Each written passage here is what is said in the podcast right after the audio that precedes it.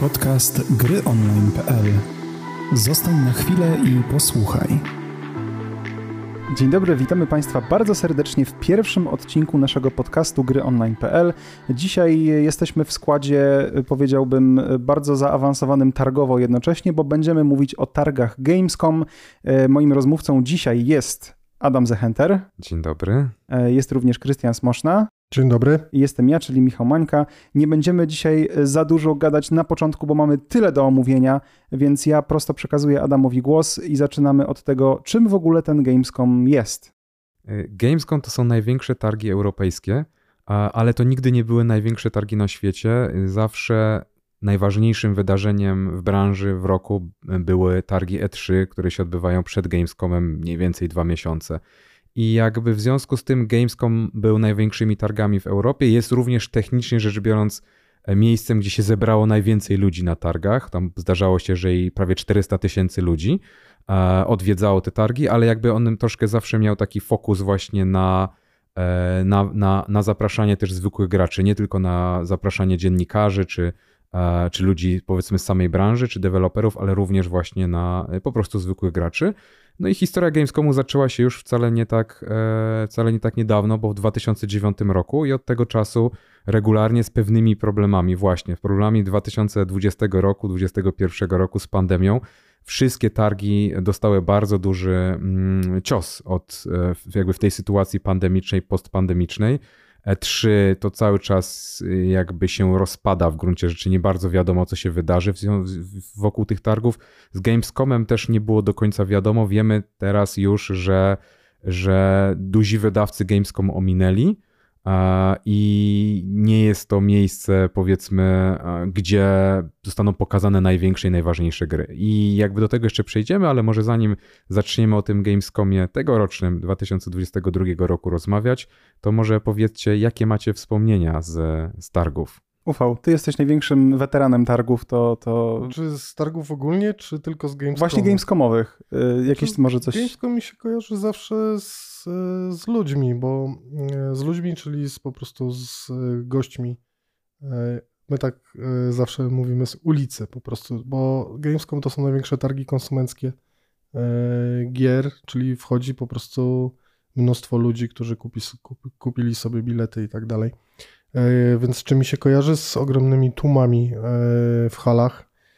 Jest to impreza zdecydowanie podporządkowana pod wystawiennictwo na tym show floorze, czyli po prostu w halach dużych, gdzie są stoiska ogólnodostępne. W przeciwieństwie do E trzy, gdzie generalnie wchodzili tylko ludzie z branży, do pewnego czasu. Właśnie, do czasu. I tam było łatwiej na przykład przemieszczać się. Zawsze będą mi się kojarzyć targi Gamescom z ogromnymi tłumami, z którymi zresztą organizatorzy sobie średnio radzili. A, no to, to ja mam z Gamescomem po prostu wspomnienia o tyle dobre, że od Gamescomu się zaczęła zupełnie przypadkowo moja przygoda z pisaniem, bo w moim pierwszym roku obecności tutaj wylecieliście na Gamescom. Przylatywaliście w dzień, kiedy było już po pokazie Eleksa, a było wtedy, wiadomo, pierwsza nowa gra Pirani od pewnego czasu, nowe I P, więc trzeba było zobaczyć, a że ja byłem na wakacjach po sąsiedzku, to wybrałem się na ten pokaz i coś tam z tego skrobałem. Także dla mnie to będzie jakoś tam trochę zawsze nostalgiczny wypad na, na Gamescom, ale jakbym to miał gdzieś tam z E trzy porównywać, to jednak to, to są dwie różne rzeczy. W sensie E trzy to jest naprawdę takie duże święto, a, a Gamescom to jest taka nasza bardziej swojska wersja targów. Znaczy no też była, no bo E trzy w takiej formie, w jakiej e, pamiętamy ją przede wszystkim, to już nie wróci moim zdaniem. Też prawda. No dobrze, to może nie skupiajmy się bardzo na jakichś takich odległych wspomnieniach, a spójrzmy po prostu na tegoroczne gry. Ja bym chciał zacząć o dziwo od końca, bo największą zapowiedzią tegorocznych targów jest trochę zaskakujące, pewnie byłoby bardziej zaskakujące, gdyby nie te wszystkie wycieki, ale Dead Island dwa, które po ośmiu latach wraca od pierwszej zapowiedzi. Byliście zaskoczeni, byliście zdziwieni? Jak to, jak to wyglądało? Znaczy, że Dead Island się pojawiło w że ogóle? Że się pojawiło i że w ogóle zamykało te konferencje. Nie, w, w, od dłuższego czasu się mówiło, że coś tam się dzieje. Z tego co wiem, to studio, które przejęło po prostu projekt, bo to nie jest pierwsze studio, które tak naprawdę wzięło się za bary z tym tematem. Wcześniej to było chyba studio Jager, jeszcze tam w, zaraz po odejściu Techlandu. W ogóle to cała historia, dlaczego Dead Island dwa przez tyle lat nie dał, nie, nie zdążył się właściwie ukazać, nie został zrobiony. To jest y, też fajny temat do, do dyskusji, bo pokazuje, jak y, próbowano wskrzesić tak naprawdę trupa. Ta gra chyba jest zrobiona od dwa tysiące dziewiętnastego roku, więc... Od osiemnastego. W tej osiemnastego wersji tak. Okay. Jordan na pokazie, jak gadał tam z ludźmi, to mówili dwa tysiące osiemnasty. Dobra, no to to są cztery lata. Wydaje się, że to jest wystarczająco dużo, żeby faktycznie dowieść solidny projekt z otwartym światem. Innego zresztą chyba nie oczekujemy. No, dla mnie w sumie gra bez jakiegoś... Nie wiem nawet, jak to określić. No, no, nie jestem ani specjalnie podekscytowany, ani yy, nie będę wyczekiwał premiery Dead Island dwa. Zagrać pewnie zagram, może nawet z czystej ciekawości, co ktoś inny potrafi zrobić z tego niż Techland, bo szczerze seria Dead Island to zawsze był double A, a nie triple A. I być może, nawet powiedzieliśmy sobie to wczoraj, komentowaliśmy yy, sam pokaz, samą konferencję, że ja to przynajmniej powiedziałem, że może to być lepsze od gry Techlandu, bo po prostu będzie zrobione lepiej inaczej. Uuu, to poważne, poważne tutaj argumenty, ale to, żebyśmy znaczy zarzuty. Się, żebyśmy się też dobrze zrozumieli. Uważam, że Dying Light jest dobrze zrobiony, tylko Dead Island no, był jednak trochę tą pół, półkę niżej. Okej, okej. okej, okej. No dobrze, a Adam, ty masz jakieś w ogóle też przemyślenia, w ogóle wspomnienia z serią, cokolwiek? Nie, nie, to jest trochę taki zapychacz, taka gra, w którą się gra nie pamięta już jakby pół roku później zasadniczo, co tam się działo, więc jakby ja to też, też specjalnie się na nią, nią nie ekscytuję, ani nie czekam jakoś szczególnie. To, co było trochę rozczarowujące, to fakt, że jak zresztą cała ta prezentacja Gamescomowa, Dead Island również zostało pokazane w formie trailera, a niekoniecznie gameplayu, więc na szczęście na osłodę tej sytuacji mamy Mamy gameplay, że tak powiem, własny, to znaczy Jordan pojechał na pokaz jeszcze przed Gamescomem na, na, na pokaz właśnie Dead Island dwa i tam miał okazję pograć, napisał wrażenia, nagrał wideo i jakby z tego, co pisał, wyłania się obraz takiej gry dającej satysfakcję w takiej radosnej, krwawej, bezmyślnej módce w zażynanie i mordowanie zombie i to jest jakaś nadzieja, że tam może powstanie z tego taki trochę hack and slashowa gra, tam ma być jakiś endgame, e, jakaś takie buildy postaci i tak dalej. Ciekawi mnie, jak to wyjdzie, bo akurat takie gry, tego typu właśnie hack and slashowe, e, jakieś powiedzmy grindowniki w pewnym sensie, takim jak jest Diablo, lubię i, i, i to mnie najbardziej zaciekawiło. Cała jakby ta otoczka w postaci e, bekowej rzezi zombie mi w ogóle mnie nie rusza. Ale jeśli gameplay będzie fajny, to powiedzmy, że mogę na nią machnąć ręką i jakby ten, to, co mówił Jordan, to, co pisał, daje trochę nadziei, że, że może coś takiego wyjdzie. Wiadomo, dwie godziny w warunkach jakby pokazowych, nawet nie wiem, ile to dokładnie było. To, to, w, to było w praktyce pół godziny. Pół, no to to już w ogóle, tak. To, to jakby tutaj ciężko wyciągnąć jakieś sensowne wnioski, bo to, co się może wydawać fajne przez pół godziny, po kolejnych dwóch może być po prostu zacząć się robić nudne i cały jakby... cały jakby koncept na grę, czy jakby ten jej silny aspekt teoretycznie się rozsypie, więc zobaczymy. Więc jakby też nie jestem z góry jakoś super, super optymistycznie nastawiony, ale zaciekawi mnie ten aspekt gameplayowy okay. właśnie. No w, warto zaznaczyć, że tam ten gameplay niby na końcu był, bo oni pokazali te dwa trailery, tylko wiadomo, to było strasznie mocno pomontowane, to nie był ciągiem żaden pokaz, tak, więc... to było właśnie taki miszmasz. My przez gameplay rozumiemy po prostu tak, fragment rozgrywki. Tak, nie, nie pocięty, nie tak. przerywany. Yy, więc, więc tak, to jeśli macie ochotę dowiedzieć się więcej na temat tej akurat gry, to zachęcamy i do tekstu na Gry Online i do materiału na T V Gry. A teraz yy, nie będziemy, myślę, mówić dzisiaj o kompletnie każdej grze, która się pojawiła, chociaż pewnie z tytułu wypadałoby chociaż je wspomnieć, ale może wróćmy na sekundkę do początku, bo yy, otwarcie największej konferencji sierpnia yy, i, i największych europejskich targów zaczęło się w ogóle od Everywhere, jeśli dobrze pamiętam, czyli gry, która pojawiła się już chyba ze dwa lata wcześniej, czy coś takiego, została przynajmniej wspomniana w jakiejś formie i która jest M M O, która jest jakimś e, survi... nie no, może to nie był survival, to miało być, że każdy tam znajdzie coś dla siebie i mnie się to skojarzyło z Second Life'em jako koncepcją przynajmniej tego wszystkiego i tak się zastanawiam, który my mamy rok w ogóle. Dla mnie to wyglądało trochę jak tak, by ktoś powiedział sobie, zrobimy taką grę, w której będzie wszystko, tak? I to brzmi bardzo fajnie, to brzmi um, super, tak? Jakby jakiś taki M M O nowej generacji, tylko że w praktyce absolutnie w to nie wierzę, bo jakby to, to musiał, to tak jakby zrobić wysiłek dziesięciu różnych gier trzeba by włożyć, w sensie porównywalny z wysiłkiem do zrobienia dziesięciu różnych gier i nie wierzę w to, żeby ktoś włożył takie pieniądze, a, bo to wygląda interesująco, ale właśnie to no, pewnie się ostatecznie rozejdzie a, a, a, po kościach i okaże się, że to jest po prostu jakaś, nie wiem, survivalowa gierka albo coś w tym stylu. Tak? Pewnie. Mnie tam zaskoczyło bardzo, bo końcówka była stylistycznie zupełnie inna niż e, początek, w sensie te, te fragmenty gameplayu, no w ogóle to ściganie się pojazdami jakieś tam strasznie skomplikowane, e, ale mówię o Everywhere w zasadzie tylko dlatego, żeby potem przeskoczyć do drugiej zaprezentowanej gry, którą byłem pewien, że jak tylko e, oglądasz U V, to że na, nagle będzie wielka podjarka, bo to no, była po Duna. Po pierwszym słowie była, bo tam tak, tak naprawdę cały ten dialog, który był e, powiedziany w tym zwiastunie, to była ta słynna mantra dotycząca strachu. Strach zabija duszę.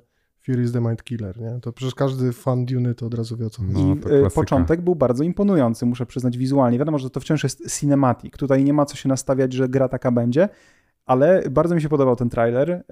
Ta bardzo ładna perspektywa, widok z góry na... Szejchu Luda. Tak, na, na czerwia, który pochłania tą... Jak, jak po polsku mówią na harwestery? Żniwiarkę. Żniwiarkę, tak. To, to bardzo mi się to podobało. Po czym byłem przekonany również, jak tylko się dowiedziałem, że to jest e, otwarty świat, survival, M M O, jeśli dobrze pamiętam, to, że już właśnie stracili twoje zainteresowanie. E, no zobaczymy. E, wiadomo, to było C G I, więc zwiastun ładny, przyznaję. E, cieszy mnie przede wszystkim to, że coś się w tym temacie robi. Dostaliśmy przed chwilą całkiem niezłą grę strategiczną, która naprawdę bardzo mi się spodobała i czekam na dalszy jej rozwój, chociaż musiałem sobie wziąć na wstrzymanie trochę i odpuściłem na razie sprawdzanie, co tam się dzieje, ale cieszy to, że ktoś się wziął za bary z, z tą marką, bo przez lata tak naprawdę nic się w tej, w tej kwestii nie działo. Ja z rozrzewnieniem wspominam zwłaszcza R T S Westwoodu dwa jeden, czyli Dune dwa i Dune dwa tysiące, czyli trochę taki powiedzmy remake tamtej gry. I chciałbym, żeby coś w tym temacie się działo, więc dobre i to, ale chciałbym zobaczyć jak najpierw jak to wygląda, zanim określę swoje, nie wiem, zdecydowanie, czy faktycznie to łyknę. To tak nie. Jakby, to ja może ci trochę podpowiem, bo fankom, który robi tę grę, to są twórcy, oprócz takich klasyków jak Anarchy Online, czy tam powiedzmy Age of Conan, to Conan są... Conan Exiles. Tak, Conan Exiles, którego troszkę liznąłem, niewiele, ale jednak. No i tutaj co oni mówią? Oni mówią tak, że będą tysiące graczy na jednym świecie jakby, że będzie budowanie swoich baz, że będziemy mieli własne żniwiarki, które trzeba bronić przed innymi jakby, nie wiem, grupami graczy, tak? Jak one będą się tam nazywały, to się okaże. Ma być też jakaś polityka, która trzeba będzie swoje, swoje wpływy w... Jak się nazywa ten... Lansradzie, właśnie. Więc trzeba będzie walczyć o wpływy w Lansradzie. Ale jakby no, brzmi to trochę, będzie, będzie, będzie można korzystać z pojazdów tych jakby, które się w Dunie pojawiają, mm-hmm. ale jakby no brzmi to trochę po prostu jak taki, nie wiem, Conan Exiles na sterydach trochę. Conan generalnie sam w sobie był chyba bardzo dobrze przyjęty i więc jeśli chodzi pewnie o jakość wykonania tego typu gry, to zakładam, że nie ma się co bardzo martwić, przy czym to też izoluje na pewno pewną grupę graczy. Znaczy, pytanie zasadnicze jest takie, co tam się będzie robić, bo pustynia daje mało możliwości do, do fajnej eksploracji świata i tak dalej, więc... Chociaż, chociaż akurat Conan właśnie Exiles jakby mocno pustynny w ogóle już był, bo w takim klimacie tak, tam ta się gra zaczynało, osadzona, tak. Schodząc A. z krzyża chyba nawet umownie jakoś tak mi się Tak jakoś tak chyba było i, i dlatego no pewnie będziemy zbierać surowce, będzie dużo graczy biegało. Wiecie, tylko w Konanie można mieć jakieś osady, wioski i tak dalej, a tu masz co, sicze gdzieś? No pewnie będziesz skale. sicze zakładał. No tak, dokładnie okay, tak. No zobaczymy. Fajnie było. Dobrze, no to ja teraz jakby odwrócę w waszym kierunku pytanie, co najbardziej zapamiętaliście, może Adam od ciebie zacznę, jaką grę najbardziej zapamiętałeś z tych targów i o czym chciałbyś pogadać? Mnie chyba najbardziej zaciekawiło gra, która się nazywa Moonbreaker. To jest taka mała gra strategiczna, ja bardzo lubię takie strategiczne popierdółki, ja to tak czasem nazywam. bardzo swego czasu dużo, dużo frajdy dało mi na przykład in, Into the Breach, powiedzmy, taka mała gra strategiczna, ale Moonbreaker to jest nowa gra twórców Subnautiki. To są w ogóle twórcy, którzy robią ciekawe, ciekawe gry, to znaczy takie niekoniecznie one są zaraz może jakimiś wielkimi hitami dziesięć na dziesięć, ale na przykład Natural Selection to był bardzo ciekawy miks er te esa i ef pe esa, taki odważny, i teraz oczywiście to są twórcy Subnautiki, tak? To, to już jest grana przynajmniej wśród fanów survivalowych tego typu produkcji bardzo wysoko oceniane. Ja akurat do nich nie należę, więc jakby no, nie będę się tutaj wypowiadał, ale, ale czym jest Moonbreaker? To jest takie połączenie, hmm, znaczy połączenie, oni to nazwali trochę, sami powiedzieli, że to jest połączenie X-Coma z Hearthstone'em i to polegać ma na tym, że zbieramy sobie, kolekcjonujemy figurki, figurki w stylu właśnie takich powiedzmy klejonych figurek bitewnych, które normalnie się rozgrywa, że tak powiem, w realu, a tutaj możemy je pomalować i będziemy wybierali sobie jakieś zespoły, one będą zwalczyły. To może być zarówno przeciwko innym graczom, ale też ma być też tryb jednoosobowy, więc możliwe, że będą tam jakieś wyzwania, nie wiem, zobaczymy jak to będzie wyglądało, ale wygląda efektownie, kolorowo,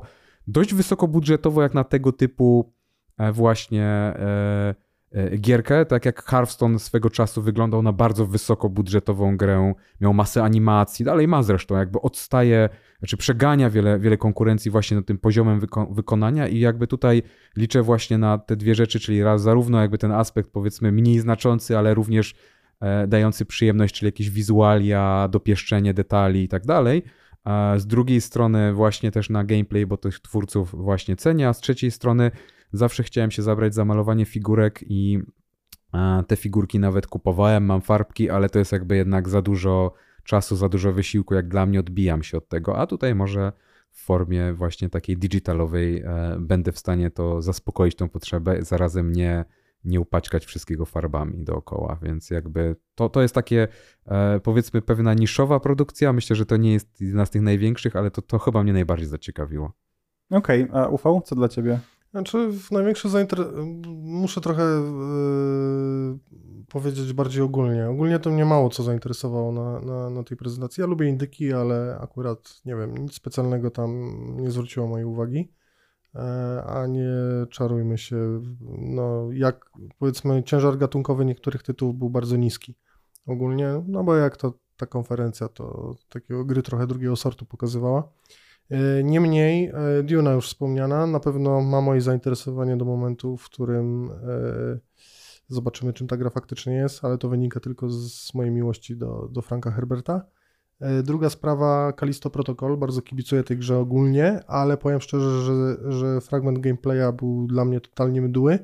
Ja wiem, że to ma być Dead Space, nie potrzebowałem zobaczyć wczoraj, że to jest kopia Dead Space'a. Właśnie chciałem się tutaj tylko wtrącić. Ten gameplay wczorajszy zupełnie mnie zaskoczył, bo tam wszędzie otagowane, że work in progress i w ogóle to, to jeszcze będzie poprawiane, ale gra wychodzi za trzy miesiące, cztery miesiące, a ja miałem wrażenie, że tak jak patrzę na niektóre te animacje tych potworów, to to jest jakieś takie średnie i, i w ogóle nie wiem, no, czegoś mi tam, tam brakowało. Ta, on, klimat się tam zapowiada dość taki gęsty, ale no nie wiem, tro, trochę mnie zawiódł ten gameplay, gameplay wczorajszy. Nie wiem, czy, czy on miał prawo kogokolwiek zachwycić tak naprawdę, bo ja tam zauważyłem rzeczy, które były czysto skierowane do fanów Dead Space'a, tak? Można deptać wrogów. Nawet chyba jest ten sam dźwięk albo bardzo podobny do tego z Dead Space'a. Jest kopia stazy, czyli utrzymywania przedmiotów mm-hmm. lub nekromorfów, sorry, bo nie wiem jak się te stwory nazywają. Nie interesowałem się specjalnie lorem w tej grze ani fabułą. Można ich ciskać nimi, tak? Strzela się do wrogów też bardzo podobnie, jedyna różnica, że się nie odcina kończyn. A czy można je odcinać, ale powiedzmy, że nie jest to y, rzecz fundamentalna do zlikwidowania stworów. Na karku chyba też miał jakieś takie coś, tak, co dokładnie, wyświetlacz wyświetla, zdrowia, y, który został w, po prostu w Dead Space zrobiony na kręgosłupie, tutaj jest na szyi, tak? No, to, ta gra jest ewidentnie skierowana do fanów Dead Space'a i, i, i y, Schofield, czyli człowiek, który po prostu odpowiadał za stworzenie Dead Space'a pierwszego, który jest zresztą reżyserem tej gry, on nawet tego nie ukrywa, to, to, to jest po prostu ewidentne, bo ja już widziałem wczoraj komentarze, że co to za bezczelna zrzynka z Dead Space'a, no przecież o to właśnie chodziło. Dead Space'a nie mamy, więc Glenn Schofield robi swojego w trochę innym klimacie. Mnie właśnie tak zastanawia, jak to będzie, bo w zasadzie remake Dead Space'a zapowiedziany jest chyba gdzieś na początek przyszłego tak, roku, prawda? Ale no tutaj są karty wszystkie rozdane, bo każdy wie, jak ten remake będzie wyglądać po prostu. Będzie e, trochę no ładniejszą wersją Dead Space'a. Tak, i teraz pytanie, czy ludzi zainteresuje marka z bardzo dużą historią, powiedzmy, i, i z dużymi jakby dobrymi wspomnieniami i pójdą w stronę Dead Space'a, czy zaryzykują i zaufają gościowi, który robił Dead Space'y i robi swoje, co, co wygląda jak Dead Space po prostu? Czy Callisto Protocol ma w tym starciu szansę? A może jest właśnie no pewnie, jasnym że, zwycięzcą? Pewnie, że ma. Ja, ja nawet nie wiem tak naprawdę, po co E A robi tego, ten remake, bo czy to jest badanie gruntu pod, nie wiem, ewentualny konkretny restart serii, czy jak? Wiadomo, że Dead Space jeden jest bardzo lubiany i cieszy się ogromną estymą wśród fanów tego typu gier, więc myślę, że masa ludzi w to zagra. Ja w to zagram, mimo że Dead Space'a jedynkę skończyłem za cztery albo pięć razy. Niemniej Callisto Protocol ma ogromny potencjał, jeśli chodzi o, o, o zbudowanie też marki, bo wiadomo, do kogo jest skierowany, więc fani Dead Space'a z braku laku, bo nie ma takich gier, chętnie sprawdzą, jak ta gra wygląda. Jeszcze a propos wczorajszego zwiastuna, właściwie fragmentu gameplayu, bo był pokazany jakiś tam kilkuminutowy fragment, na przykład te sceny z wodą, gdzie, gdzie po prostu nie mieliśmy za bardzo wpływu na cokolwiek poza zjeżdżał tą, tą, tą rurą, tak, czy tam unikaniem cokolwiek przeszkód. No to to akurat był bardzo słaby, yy, słaby element, mający wykazać, że jednak jest to coś więcej niż Dead Space. W sensie, nie wiem, po co w ogóle tak długa ta scenka pra- była. Prawda, tak to, to samo wczoraj pomyślałem, dlaczego to jest tak długi fragment, który wiadomo, że i tak skończył się tym, że tam sobie pan główny bohater zginął, ale y, strasznie to było długie, niepotrzebne, przeciągnięte. Mhm. No, dokładnie. Ja w to zagram. Y, w ogóle to jest y, prawdopodobnie jeden z pot- potencjalnie tak traktuję, bo myślę, że God of War to y, bez problemu pozamiata, chociaż też dużo sobie obiecuję jednak mimo wszystko po Modern Warfare dwa. Dla mnie to jest jeden z kandydatów do mojej gry roku. Mm. Takiej naprawdę chciałbym, żeby Callisto wypaliło i żeby ten tytuł był naprawdę dobry, bo tęsknię za takimi, w ogóle tęsknię za Dead Space'em, opowiedzmy w ten sposób, a niestety E A trochę rozmieniło na drobne tę markę już w trzeciej części, to już były takie popłuczyny lekkie. Ale też przyznaję, że jeżeli nie wiedziałbym, czy zagrać, to po pierwszy zwiastun był kapitalny zwiastun ogólnie tej gry, natomiast wczorajszy gameplay to byłby dla mnie dużym zawodem. Bardzo niewiele rzeczy pokazali. Mhm. Rzucanie przeciwników, nie wiem, w jakieś kręcące się ustrojstwa, które tam pewnie coś zgniatają na co dzień, no to za mało trochę, żebym był zjarany. No. Ale ogólnie czekam. Okay. E, jeszcze w, w sumie podobała mi się ta gra, jak już przeczytałem wczoraj gdzieś, chyba nawet na naszym forum, Blood, Bloodborne dla ubogich, czyli e, tak dość e, odważna adaptacja e, opowieści o Pinokio. Tak, o tym też chciałem właśnie mówić, bo wy, o ile Souls-like'i to nie moja bajka w ogóle, to bardzo mi się podobał ten ja, ja tam Ja tam czuję taki wpływ, wpływ e, czy to Focus wydaje? Yy, bardzo możliwe, ja zaraz zobaczę. Nie, możesz opowiadać w międzyczasie, a nie ja pamiętam, ale ja tam czułem takie wpływy Plague Tale'a. Yy, wiadomo, że to są zupełnie inne gry, ale chodzi o to, że tak poczułem trochę, jakby to było coś robione yy, w tym stylu. I nie mówię gameplayowo, tylko ogólnie tak stylistycznie. I no pewnie, pewnie się zainteresuję tym tytułem. Natomiast co do reszty mam ban- bardzo ambiwalentne uczucia, mało co mi się wczoraj po- podobało, w sumie przyjmowałem kolejne rzeczy, no okej, okay, są, dobra. To, to co mówisz i to czym mówimy w ogóle na razie, tak samo zresztą jest w moim przypadku, też mi się spodobała gra, która miała gameplay pokazany, nawet jeśli nie jakiś, w ogóle Callisto Protocol jest jedną, chyba jedyną grą, w której pokazano gameplay, po prostu niecięty fragment gameplaya. I jakby to mówi wiele. Jest duża szansa. Jeszcze był ten fragment, przepraszam, yy, boss fight, z, to było chyba High on Life, te z gadającymi tak, pistoletami. Tak, tak, tak, to, rzeczywiście. To, to, były, to, to są dwie rzeczy, które mi przychodzą do głowy tak, faktycznie tak, tak. z ciągiem I, jakimś gameplay. I dlatego mówimy o tych grach, bo no tak to wygląda, że trailery dzisiaj, no wiemy doskonale, że mogą wyglądać kapitalnie, mogą być przepiękne, ale to nie ma nic wspólnego z tą grą, którą dostaniemy albo, albo może mieć, ale jak tego nie wiemy, dlatego trudno się podjarać taką Duną, kiedy nie, wiem, jak nic nie wiadomo wygląda. Jak to wygląda. Trudno się podjarać masą tych gier, które pokazano i e, Hogwarts Legacy dostało na przykład, o którym tak na marginesie wiemy, że bardzo dużo, ale dostało tak nijaki gameplay, króciutki fragmencik, jakiś taki cięty, nie wiadomo w ogóle po co to było. Tak a propos jeszcze wczoraj, bo śmieszkowaliśmy trochę zanim e, pokazano ten cięty gameplay z cutscenkami z Dead Island, e, że to ja, ja to napisałem wczoraj, bo ja tak uważam po prostu, że to jest marka,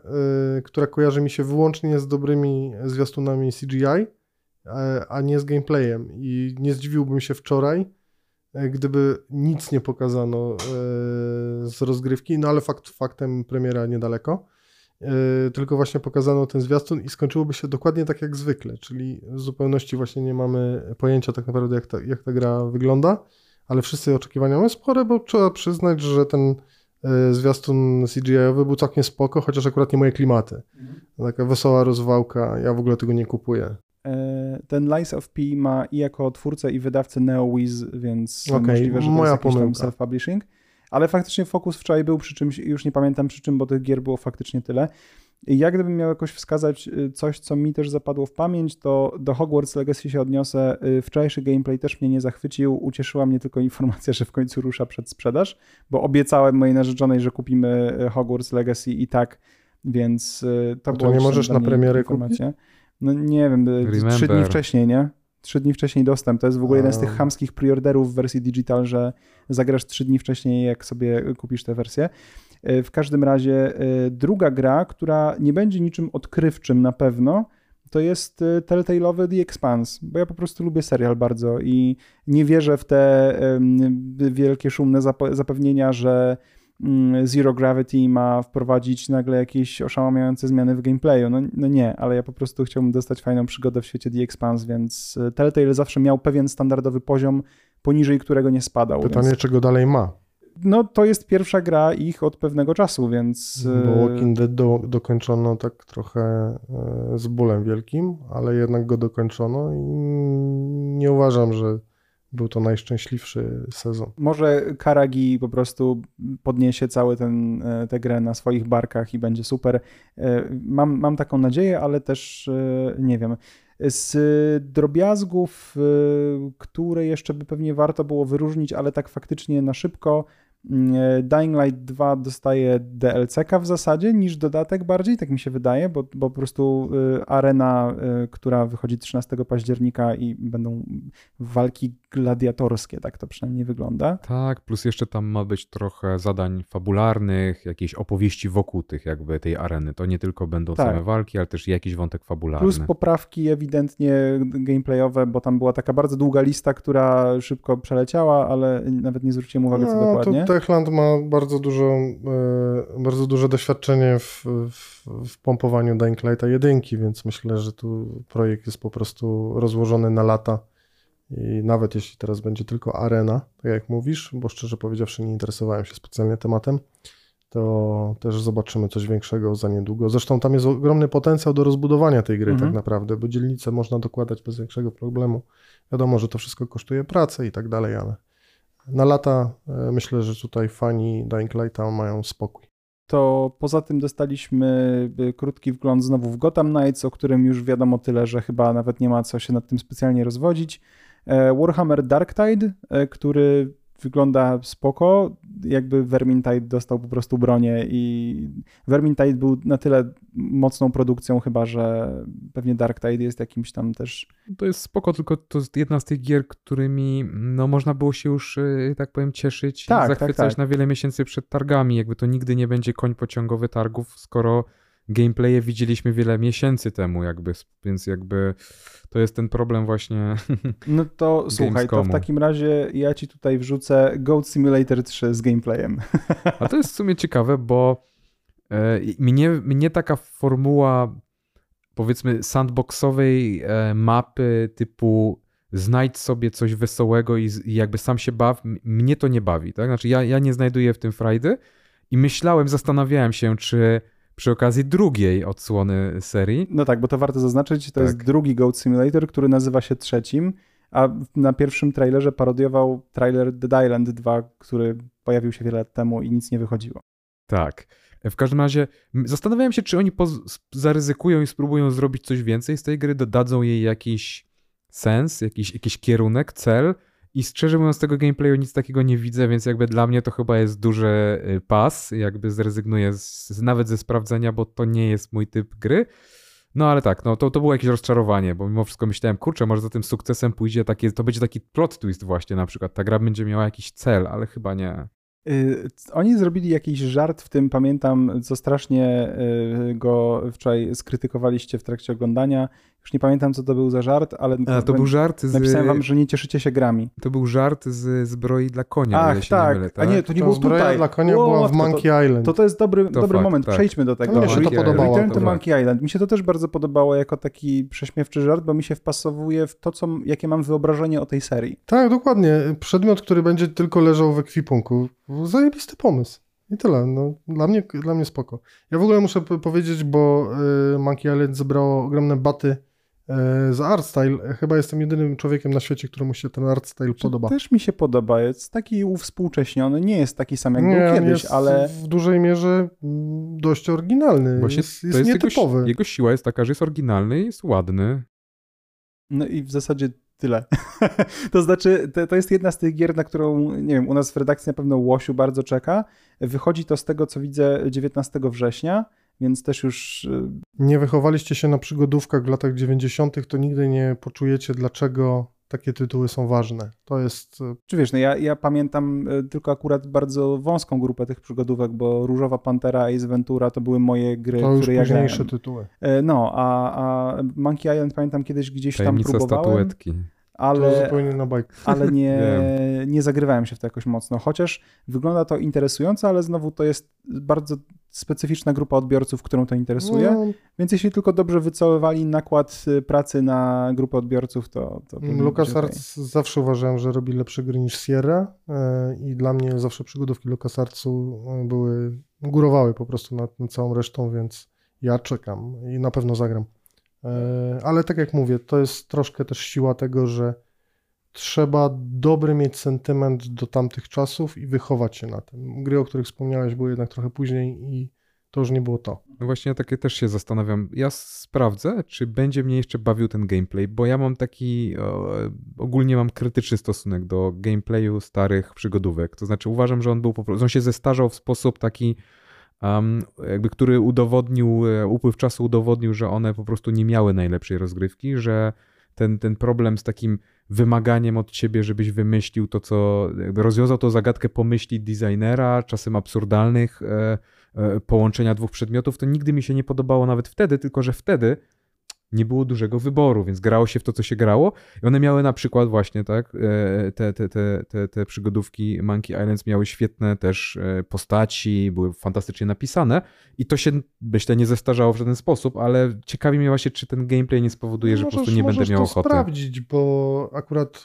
obie odsłony Monkey Island, mówię o jedynce i dwójce, bez trójki, bo trójka chyba nie dostała, wyszły bardzo ładne remake'i tak, swojego czasu, bo to już ponad dziesięć lat temu, ale na pewno są teraz tanie i można sprawdzić, z czym to się je. Ja czekam. Generalnie nie powiem, żebym był jakoś super bardzo podekscytowany tym, że akurat Monkey Island wraca, bo nie wiem, nie czekałem nigdy na kontynuację, ale cieszę się o tyle, że faktycznie będzie zaraz, bo to dosłownie dzielą, dzielą nas tylko tygodnie i na pewno zagram. Skoro, skoro mówimy o kultowej grze sprzed lat, to jestem ciekawy, jak wam się podobał e, trailer, za, znaczy to może trailer, to nie była zapowiedź, ale jakby jak wam się podobał Homeworld trzy? Ja nie mam żadnych jakby też sentymentalnych wspomnień z Homeworldami wcześniejszymi. Grałem w poprzedniego, już nie pamiętam, to już za, za czasu pracy tutaj, nie pamiętam kiedy wyszedł ostatni Homeworld. Homeworld jeden wyszedł w tysiąc dziewięćset dziewięćdziesiątym dziewiątym roku i chyba w dwa tysiące trzecim roku wyszedł drugi i to, co grałeś najprawdopodobniej to były, tak na marginesie a propos Monkey Island, to były całkiem niezłe e, remastery tych gier. One dostały takie odświeżenia i w zasadzie do dzisiaj można powiedzieć, że w sensie mimo tego, że to było odświeżenia gier z właśnie początku lat dwutysięcznych, upraszczając, to do dzisiaj wyglądają kapitalnie. Jakby to, co, to, co mnie w tej trójce, jakby tak szybko wrzucę swoją opinię, zaskoczyło, to fakt, że dwójka i jedynka były grami na, w swoich czasach absolutnie przepięknymi, takimi rozwalającymi wręcz głowę, to było takie wow pff, i w ogóle super. Te remastery spowodowały, że te gry i dzisiaj wyglądają super, bardzo ostre, detale tych statków można dostrzec, zbliżenia działają świetnie. Dlatego trochę mnie rozczarowała trójka w tym sensie, że no może oczekiwałem, że to też będzie takie jak na dzisiejsze standardy coś niesamowitego, to jest po prostu dalej to samo, tak? Graficznie, mówię o graficznym jakby, więc jakby tutaj może takie lekkie rozczarowanie, ale to może sam sobie postawiłem zbyt wysoki, zbyt wysokie oczekiwania. Ja akurat żadnej ekscytacji specjalnej nie mam. Gry znam dość dobrze, bo grałem w tamtych czasach. Natomiast nadejście trójki spływa po mnie kompletnie. Nie wiem właściwie nawet dlaczego. Jak wczoraj oglądałem ten, ten fragment, który pokazano, to przypomniałem sobie taką grę, która się nazywa Incubation, którą kiedyś bardzo lubiłem i, i miałem dokładnie to samo skojarzenie, które mogę dzisiaj odnieść do Homeworlda, że gdyby zapowiedziano nowe Incubation, miałbym dokładnie tyle, tyle samo entuzjazmu, co w przypadku tej gry. Nie wiem dlaczego, nie wiem z czego to wynika. Może czas przeminął dla mnie, dla tego typu tytułów. Wtedy to było naprawdę coś, dzisiaj niekoniecznie. Okej, okay, no ja tylko zapamiętałem w zasadzie z tego trailera, że podobała mi się forma poprowadzenia narracji, jakbym po prostu słuchał e, faktycznie dowódcy, e, który mówi jednak w sposób taki, jakbyś słuchał o rozkazach wydawanych jednak w grze. E, i, I było to dla mnie jakieś... Silną stroną Homeworldów były zawsze właśnie e, kampania fabularna i jakby dlatego dzisiaj, do dzisiaj zapamiętana została ta seria właśnie nie tyle co przez grafikę, myślę, co przez klimat taki hard sci-fiowy, poważny klimat ciekawej opowieści, więc jakby wygląda na to, że trójka będzie szła w tym kierunku. Okej, okay. No to mówiąc o starych rzeczach, Randy Pitchford, który zapowiedział New Tales from the Borderlands, jakiekolwiek coś to... to... Znaczy ja serię ogólnie lubię. Tales, powiem szczerze, grałem, skończyłem. Powiem szczerze, były całkiem niezłe. Jak na standardy Telltale'a może y, bez problemu znaleźlibyśmy lepsze gry, y, typu Walking Dead, tam pierwszy sezon, czy y, Wolf, y, jest Wolf, Among Wolf Among Us, dokładnie tak to się nazywało. Y, Niemniej y, Talesy były całkiem niezłe, ale czy z, znowu, to jest trochę taki ten sam case, co powiedziałem przed chwilą, tylko gra jest świeższa. No nie wiem, czy jakoś tak powrót do, do Borderlandsów w formie Telltale'owej sprawił, że nagle pomyślałem sobie, o kurde, ale fajnie, zagram. Pewnie zagram, no ale zobaczyć, sprawdzić, ale jakoś nie oczekuję nie wiadomo czego. Poza tym lore borderlandsowy jest trochę dla mnie taki sobie. Ja zawsze grałem dla rozwałki, a tam średnio mnie interesowało. Może poza dwójką, bo była, była naprawdę niezła dwójka pod tym względem. Żebym się jakoś jarał, a to jest, pamiętajmy, fabuła. No tak. I fabułą ta gra będzie napędzana. Więc... Dobrze, to w takim razie przejdźmy sobie do polskich akcentów w tym wszystkim chwilowo i zacznijmy od te, te pomocowego polskiego akcentu, jakim jest The Lords of the Fallen. Bo... Czy jedynka też miała D na początku? Chyba nie. Wydaje mi się, że nie. Że to jest właśnie forma odróżnienia się teraz od, od tego, bo teraz jest The Lords of the Fallen. Ja nawet sprawdzę, taka strona w internecie jest jak Gry Online. I, i tam podają tytuły. Czy uważacie, że jest szansa, żeby ta gra chociaż choć trochę wyglądała jak na tym filmie? Nie, nie ma szans. Znaczy, podobał mi się, podobał mi się trailer, ale, ale nie. Czy, czy jest szansa jakaś, że choć trochę będzie wyglądać? No tak się zastanawiam. Na pewno będzie gorzej wyglądać, no nie mówię, że nie. Ale jedynka myślę, była że... bez D. Bez D, okej. Okay. Trailer, tak myślę, to był najlepszy trailer, e, który pokazano na Gamescomie. Bardzo, ale, ale może też mówię tak dlatego, bo po prostu e, lubię, e, lubię muzykę e, zespołu Danzig, a tam był jej bardzo znany kawałek Mother, który zresztą tak na marginesie całkiem fajnie wmontowali w tą scenę walki, to znaczy tam zarówno rytm w pewnym momencie się jakby I zgrywał, tekst pasował. tekst pasował i również był taki moment wyciszenia i ta piosenka wróciła w pewnym momencie, kiedy bohater odzyskał przytomność, powiedzmy na nowo, wypełniła głośniki i to było spoko, to było takie w sumie ciekawe połączenie, bo to było takie klasyczne fantasy i taki powiedzmy hard rockowy kawałek, coś, coś takiego może niekoniecznie oczywistego, ale to zadziałało właśnie przez tą swoją nieoczywistość, moim zdaniem to było bardzo spoko. No i jakby, ale co powiedzieć, no to był bardzo ładny trailer, który nie miał nic wspólnego z grą. Gra będzie nas ciekawić pewnie wszystkich jakoś tam, bo wygląda na dużego Souls-like'a jakiegoś tam, ale no ale cóż, pokażą więcej, to pewnie będziemy się jarali albo nie będziemy się jarali, zobaczymy. Ta gra będzie chociaż tak w trzech czwartych wyglądać podobnie do tego zwiastuna, to mają moją uwagę. Pewnie nie będzie. No, ale... no, pewnie nie, ale myślę, że jakiś tam ten styl będzie zachowany. Oby. No to jeśli chodzi jeszcze o polskie akcenty, to pojawił się Blacktail, który był bardzo oszczędnie pokazany. I czy jakieś przemyślenia macie? Tam się chodziło po lesie i dwie siostry się z łukiem chodziło. Jakaś tutaj Baba Jaga się ma pojawić. Ten... Tyle, no, tyle o nim można powiedzieć po wczorajszym trailerze. Tam y, śmiałem się wczoraj, bo muzyka jak, jak zespołu Touhaje. W sumie gdyby tak było, bym się bardzo ucieszył, bo lubię. Y, ale f, y, tak, swojskie klimaty y, i w sumie tyle mogę powiedzieć. Jeśli okay. chodzi o samą, o samą grę. No to ja powiem, że to, to co w sumie było ciekawe w kontekście polskich e, akcentów na Gamescomie, to dla nas, w sensie dla serwisu GryOnline, który jest z Krakowa, to w zasadzie wszystkie trzy akcenty to były krakowskie akcenty, więc tutaj e, na Gamescomie to Kraków, jeśli chodzi o game dev, rządził e, Polską. No tak, e, bo tam nagrodę jeszcze do, odebrał tak, e, na, The Adventures of Benedict Fox. E, the tak? Last Case of the Benedict, case of Benedict, Benedict Fox. Fox tak. To jest taka Metroidvania, e, która odebrała nagrodę dla najbardziej wyczekiwanej gry na Xboxa. Te nagrody, przepraszam. Znaczy się cieszę, że, że Kraków odebrał nagrodę, ale te nagrody... o, no to pokazuje, jakie gry były pokazywane, bo jak nie mam, wybierano y, spośród tych gier, które były pokazywane, tak? Chyba nawet nie, bo mam wrażenie... Bo Foxa na, na, chyba nie pokazywali, no nie zapowiedziano mi... go na poprzedniej konferencji Jeffa, czyli na Summer okay, Game Fest. Okej, bo Lies of P to raczej nie jest najbardziej wyczekiwana gra przez fanów PlayStation, jeśli weźmiemy. No pewnie nie, ale zakładam to, o czym rozmawialiśmy, ci duzi wydawcy nawet jak coś swojego wrzucają, bo Microsoft jest oczywiście obecny na Gamescomie, to swoje największe killery trzymają w kieszeni. No to jest fakt, o którym też warto byłoby porozmawiać.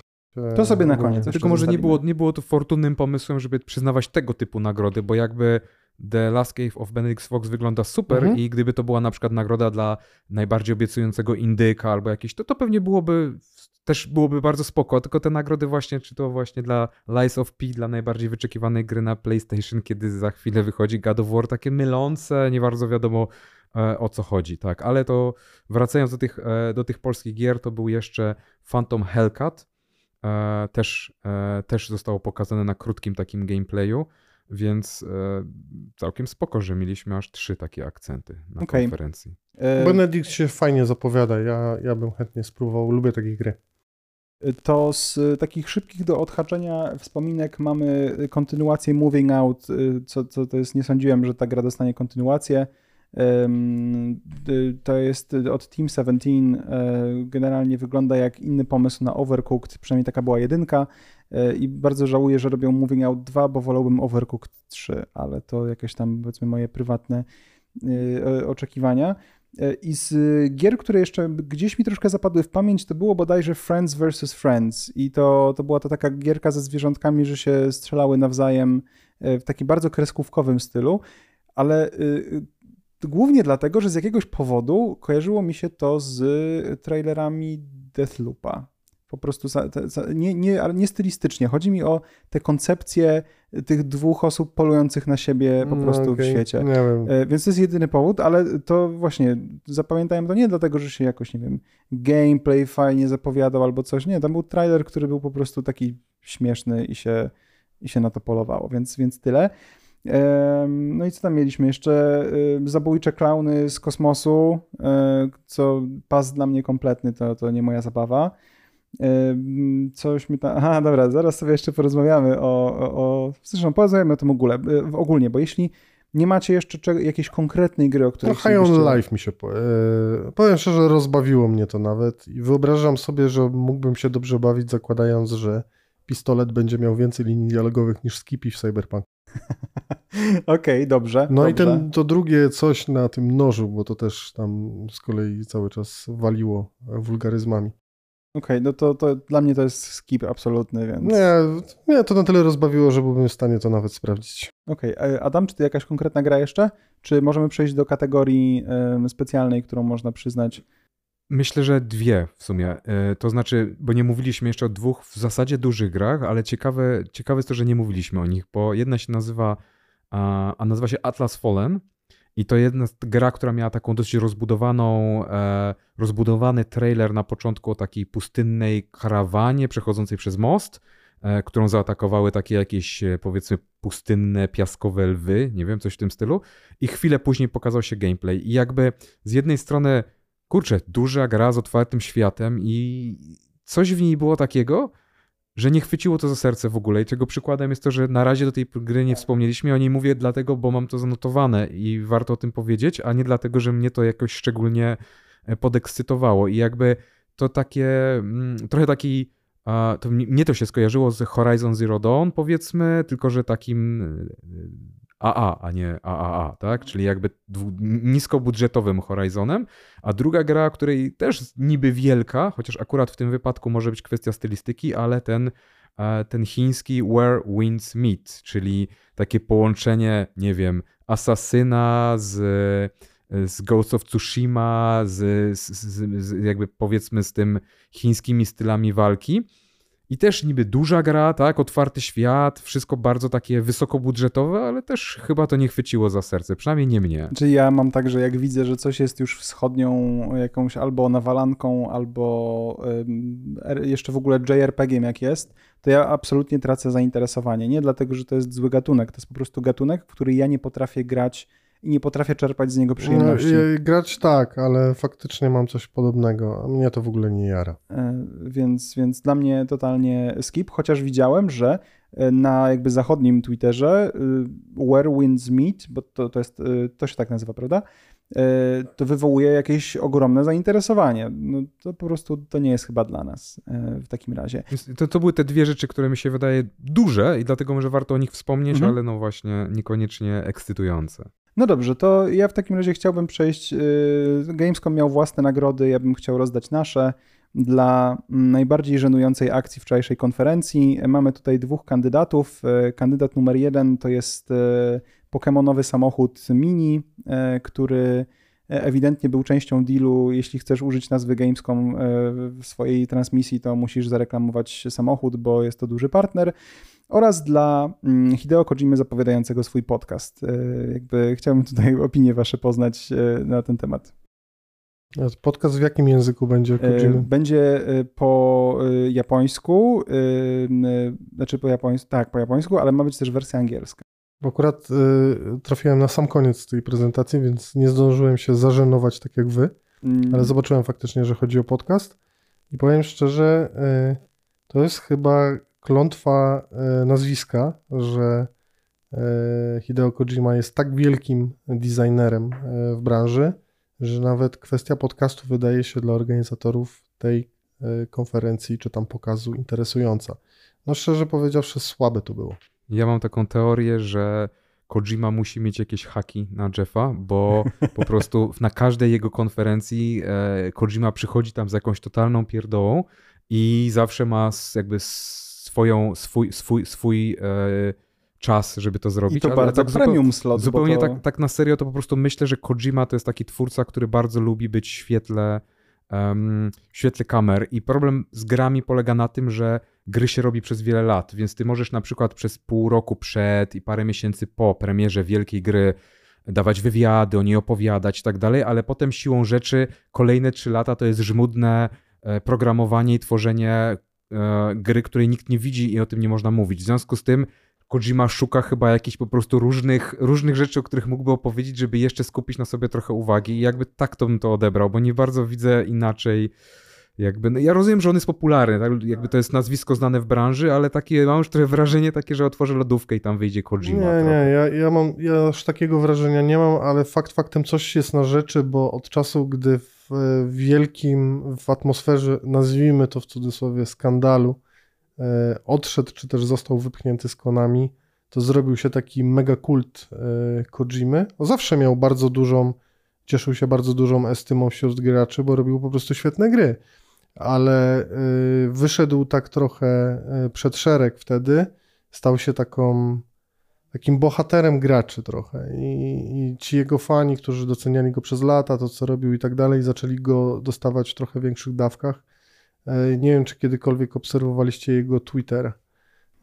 Niestety widzę, ja, ponieważ osoby obserwujące jego retweetują jego rzeczy tak, czasem. Więc ja w pewnym momencie musiałem przystopować trochę, bo ilość rzeczy, jakie produkował Hideo Kojima, była zatrważająca. Chwali się tym, że się skaleczył w palec na przykład. Nie wiem, już nie pamiętam, ale miałem przesyt, więc odpuściłem. Znaczy, że po prostu Hideo Kojima jest jak influencerka modowa, jeśli chodzi o publikowanie nie wiem, swoich no, treści. Bronią go gry, nie ma, nie ma o czym gadać. O, zdecydowanie. Tak, można, można wieszać psy na Metal Gear Solid piątce, ale większość ludzi, jeśli oczywiście ma negatywne zdanie na temat tej gry, wie, że tam było krzywo, bardzo w teamie, e, czy tam na linii e, oni wydawca. E, druga sprawa, Death Stranding uważam, że jest kapitalne. E, prawdopodobnie dla wielu najnudniejsza gra na świecie, mnie się strasznie podobała i jego bronią gry. To nie jest celebryta i człowiek wzięty z przypadku i widać to dokładnie teraz, kiedy bije, bije się o niego i Sony i Microsoft, y, chociaż bardziej ze wskazaniem na Microsoft bardzo chce go mieć mhm. u siebie. Y, to, to, to też widać, że ten człowiek jest cholernie ważny dla dobrego postrzegania przez graczy, więc warto go mieć koło siebie. Oczywiście, dlatego w kontekście zapowiedzenia wczoraj mm, podcastu chciałbym dodać, że Jeff Keighley ogłosił, że na The Game Awards w tym roku pojawi się nowa kategoria, która dotyczy najlepszej adaptacji i będzie ona dotyczyła seriali, filmów, książek, podcastów, komiksów i innych. Myślicie, że Hideo Kojima zdobędzie nagrodę u to się, zob- to się zobaczy, pamiętaj, że głosujemy. Dorzucę tutaj jeszcze jedną rzecz w kwestii zakończenia, bo, bo to do tego też trochę zmierzałem, że kwestia Jeffa jest taka, że on chyba też sobie zdaje sprawę, że dobrze jest trzymać z Hideo Kojimą. Może są faktycznie przyjaciółmi, nie wiem, ale jego obecność na wszystkich eventach, które on robi, wszystkich pokazach i tak dalej, może być właśnie motywowana tym, przyjdź z byle czym, tylko przyjdź. No tak, bo pamiętajmy, to faktycznie działa w dwie strony. Jeff kiedyś był na prezentacji Death Stranding pokazany jako jeden z tych odbiorców paczek. No od, jest, jest w grze tam, przecież. No dokładnie, więc... więc no na pewno jest tam coś więcej niż tylko taka czysto biznesowa zażyłość, mhm. ale no nie wiem, mnie to absolutnie bawi, bo ja teraz do zdjęcia Jeffa z Doritosami i z Mountain Dew jeszcze dokładam Kojimę zawsze, bo... O tyle, o tyle fajnie, tak jak właśnie wspominałeś, Ufał, że jakby Kojima broni się merytorycznie. To znaczy tak. to, co mnie najbardziej, jakby to, co jest dla mnie naj, naj, najważniejsze w postrzeganiu Kojimy, jest to, że on jest człowiekiem, który nie boi się eksperymentów i to jest jakby człowiek, który zrobi dużą grę zupełnie na przekór albo w nietypowy sposób, albo wprowadzi w niej mechaniki, których inni się bali. Jakby to jest, to co ja jakby cenię za to go właśnie szczególnie, że nie boi się eksperymentować z formułą tak. Death Stranding. To jest gra bardzo dziwna jak na grę mhm. A A, z bardzo nietypowymi mechanikami, bardzo oryginalna i jakby no w związku z tym, no niech ten, jakby niech pokazuje poka- podcasty, niech tam e, e, robi te swoje różne śmieszne rzeczy, nawet niech pokazuje, że się zaciął w palec na Twitterze, pod warunkiem, że będzie robił kolejne oryginalne gry, to ja nie mam nic przeciwko. To ja tylko się tutaj wtrącę, bo nie byłbym sobą, gdy, bo ja nie jestem fanem Kojimy, ale ja przyznam, że od strony gameplayowej i M G S pięć mi się podobał i Death Stranding też miał swoje fajne elementy, które mnie przekonały na tyle, żeby spędzić z tymi grami trochę czasu, ale absolutnie wkurzają mnie te wszystkie typowe kojimizmy w jego grach, więc płonący wieloryb, zżerający helikopter w M G S pięć i tego typu no, rzeczy. Ja tego nie znoszę, dlatego ja w jego gry nie mogę grać za długo, ale uważam, że coś jest w tym, że gameplay, który gdzieś tam spod jego palców wychodzi w pewnym sensie, jest unikalny i ciekawy. Więc... No, ja, ja mam okreś... jedno tylko określenie dla tego typu ludzi, moim zdaniem jest to po prostu wizjoner i co ciekawe, większość rzeczy, które... Ja bym chciał zobaczyć, jak wyglądają jego pitche, że idzie po prostu do kogoś i pokazuje mu taką grę chcę zrobić i ty uwalniasz mózg i próbujesz zrozumieć, o co chodzi, a potem ktoś przynosi ci Death Stranding i stwierdzasz faktycznie, to dało radę. Tam proces pitchowania tytułów musi być po prostu dość zabawny. Chociaż z drugiej strony jego sława raczej yy, yy, sprawia, że każda z tych firm, która by się teraz pewnie chętnie zabijała o niego, czy na przykład Sony, czy tam Microsoft, przejęłaby wszystko, byleby tylko miała mieć go na pokładzie. To jest oczywiście bardzo niebezpieczne, bo w pewnym momencie taki twórca może po prostu popłynąć w kierunku, będąc przekonanym o... I to już nie mówię stricte o Kojimie, mówię ktokolwiek. Eee, przecież to, co spotkało Petera Molinę eee, w tym no, wszystkim. No, ale właśnie zadaj sobie pytanie, ile tak naprawdę takich osób w branży mamy. Oczywiście, nie ma nie, ich wiele. Weź Callisto Protocol i przywoływanego przeze mnie Glenna Schofielda. Powiedz mi, ile osób zna to nazwisko, ile osób w ogóle wie, że ten koleś wymyślił Dead Space'a. Ludzie nie wiedzą, kto wymyślił Assassin's Creed i myślą, że wymyśliła go, jakiej tam było? Reynolds? Jay Raymond, tak? Jade Raymond? Nie. Jade Raymond. Tak? Okej, okay, bo ja... Chodzi znaczy, mi o tą twarz... Na, na tyle jakby w temacie, że dla mnie to jest Patrick Desilets... Patrice, dokładnie. Patrice Desilets wymyślił Asasyna, a nie ona, ale twarzą zawsze była ona i, i ludzie tego nie wiedzą. Więc Hideo Kojima to jest takie nazwisko wytrych, nie wiem, to jest skala wszystko. Romero mimo wszystko, chociaż Romero jest już dzisiaj jednak bardziej zapomniany, no... chociaż bardzo chciałby być pamiętany. No tak. No... Tak, tak. Tylko tam mówimy o jednym tytule, Kojima ma ich na koncie całą masę. Wiesz, że pamiętam nawet tą anegdotkę śmieszną z tą, z tą jego grą, jeszcze to było chyba w latach osiemdziesiątych albo na początku lat dziewięćdziesiątych, Snatcher się to chyba nazywało, że on chciał, zażądał, żeby wysmarować dyskietki jakimś specjalnym mazidłem, które jak będzie pracować w napędzie dysk, to będzie uwalniał zapach, który będzie przypominał krew czy coś takiego. No to jest tego typu człowiek. No, taki miał zawsze pomysły. Potem przynosił różne rzeczy, które, za które dzisiaj ludzie go kochają, jak zatopiące kostki lodów w Metal Gear Solid dwa i tak dalej. Tak, tak. Zostało jeszcze parę małych gier mniejszych, a, których nie wspomnieliśmy, ale jak, jak jesteście bardzo zainteresowani każdym tytułem, który nawet przez sekundę pokazano, to zapraszamy oczywiście na gry online kropka p l. Tutaj będziecie mieli pigułka na temat tego wszystkiego, co mogliśmy, mogliśmy zobaczyć na targach. Tak jest, więc jakby dzisiejszy, dzisiejsze zadanie do przemyślenia sobie, bo ciężko skomentować na, na Spotify'u czy na innym miejscu odbioru podcastu, co wam się podobało najbardziej, na co czekacie i czy może targi spełniły wasze oczekiwania w ogóle, bo ja myślę na odchodne, że przez pierwsze czterdzieści minut byłem zadowolony z wczorajszej konferencji, a potem trochę się znudziłem. No to nie oczekiwałeś, że to... Nie, ja nie będzie... spodziewałem się wiele, no bo umówmy się, największe zapowiedzi zawsze są w czerwcu, jeśli chodziło, a przynajmniej dotychczas tak zawsze no, było. No teraz już tak nie jest. Gamescom a... m, przez lata nie miał w ogóle nawet takiej konferencji tak naprawdę, tylko było to wzorem E trzy, każdy sobie robił swoją konferencję i tam tak. Zawsze były popuczyny. Jeff Bardzo. To przygarnął, jak się okazało, że, że E trzy powoli zmierza już ku dołowie, nie wiem, czy to był dwa tysiące dziewiętnasty czy osiemnasty rok, jak Gamescom wystartował po raz pierwszy. Eee, znaczy mówisz o tym... W sensie ten jego Opening Night hmm. Live. Um, chyba dziewiętnasty, bo... A dobra, zresztą nieważne.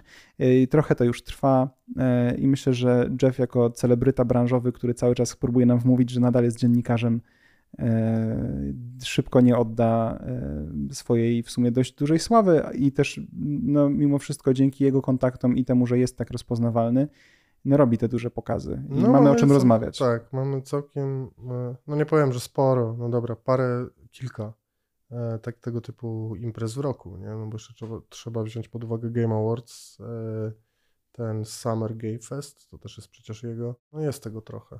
Za trzy cztery imprezy zrobi tak, tego typu konferencje przy różnych okazjach.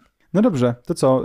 Wybieracie się na Gamescom w przyszłym roku, bo tacy jesteście zahajpowani tym, co się działo? Ja bym się nie wybrał nawet w tym. Chociaż wielu ludzi, bo widziałem to po środowisku branżowym, że wielu ludzi bardzo chętnie pojechało do Kolonii w tym roku, bo jest to tak naprawdę pierwsza impreza taka większa po pandemii.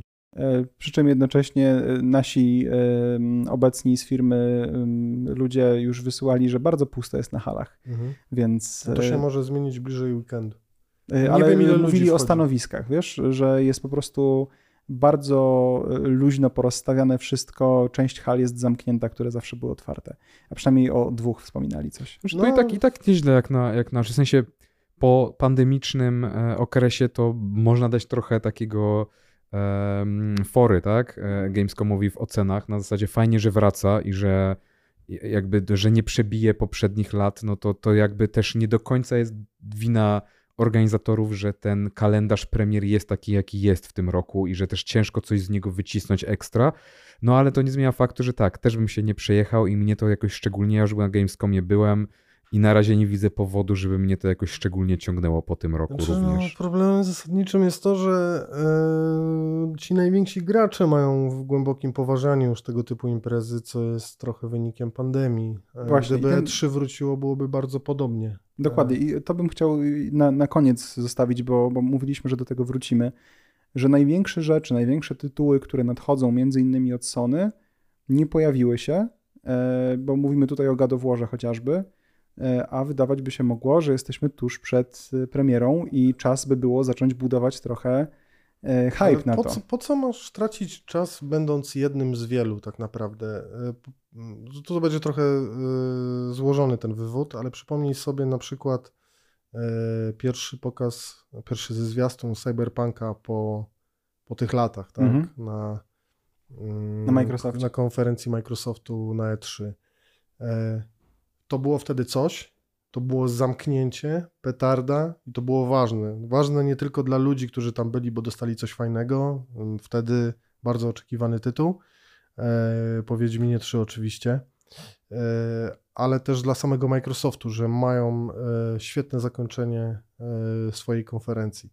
A dziś, dziś po, po pandemii wszyscy wolą robić to sami i każdy... Nawet na E trzy tak było. Na E trzy była zaplanowana konferencja Ubisoftu i ona też jest teraz zaplanowana, ale nie będzie jej w czerwcu, tylko będzie we wrześniu. Chyba dwunastego, jeśli dobrze pamiętam. dziesiątego chyba. No, no gdzieś tak za, za, za już niedługo w każdym razie. Więc yy, po co Ubisoft ma być jednym z wielu na takiej, na takiej konferencji Jeffa, kiedy yy, sfokusuje sobie wszystkich w tym dniu, tak? I pokaże wszystkim swoje tytuły.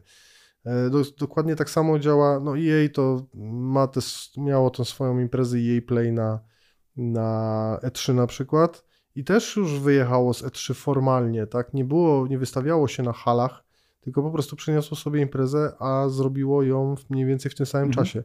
Dziś to działa tak samo, tylko że yy, każdy ma w innych terminach imprezy. Sony jak będzie chciało pokazać konkretny gameplay God of War'a, to sobie odpali State of Play i też będą to ludzie oglądać po prostu. I dokładnie tak, tak, tak to działa. Microsoft to samo.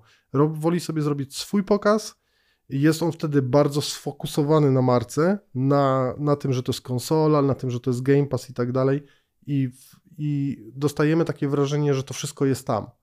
Więc każdy chce mieć ten kawałek tortu już dla siebie. Nikt to jest zasadniczo taka sytuacja win-win, bo nie dość, że tak, nie rywalizujesz z nikim innym, więc masz pełną kontrolę nad tak zwanym przekazem marketingowym. Nie ma takiej szansy na przykład, że o, Cyberpunk dwa pokazany na konferencji zbierze uwagę wszystkich i ludzie zapomną o twojej grze od razu niemalże. Plus nie płacisz też za to, tak? Nie bierzesz udziału w targach, nie wystawiasz swoich stanowisk, nie ściągasz swoich e, ludzi, nie przygotowujesz tego płacisz. Wszystkiego. Tak, znaczy... dokładnie, więc jakby, czyli nie dość, że nie płacisz, przygotowuj, a, a jakby efekt masz jeszcze lepszy potencjalnie, a przynajmniej nie gorszy, a nie dodatkowo nie bierzesz nie, nie całej tej kwestii organizacyjnej na siebie, więc jakby duzi się nauczyli, że po prostu... Szkoda pieniędzy. Szkoda pieniędzy, szkoda czasu, lepiej to zrobić po swojemu. Znaczy mówmy się jak, się, jak się robi po swojemu, to koszty mimo tego uważam są znacznie wyższe, bo trzeba zrealizować całą tą, tą transmisję w, no ale... w całości. Ale jak transmisję. Dzisiaj się nagrywa do puszki y, tego typu pokazy jak State of Play i potem to odpuszczasz o określonej godzinie w tym dniu, bo tak zdecyduje marketing, to jest dobra pora i leci. No Ładnie. Tak, ale wciąż jednak trzeba to wszystko zrealizować.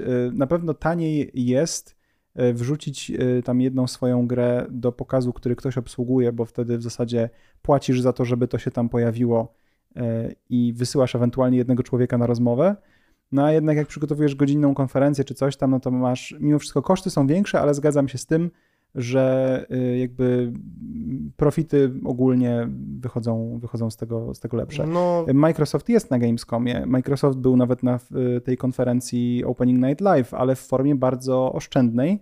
Bo ma a, swój tak, pokaz. Teraz tak? czeka, a w zasadzie ciężko to nazwać pokazem, bo oni mają chyba sześciogodzinny slot, gdzie będą o różnych swoich grach mhm. rozmawiać. No i, i właśnie o to też mi chodzi. To jest wybór tylko firmy, czy akurat w tym momencie chce być w tym miejscu.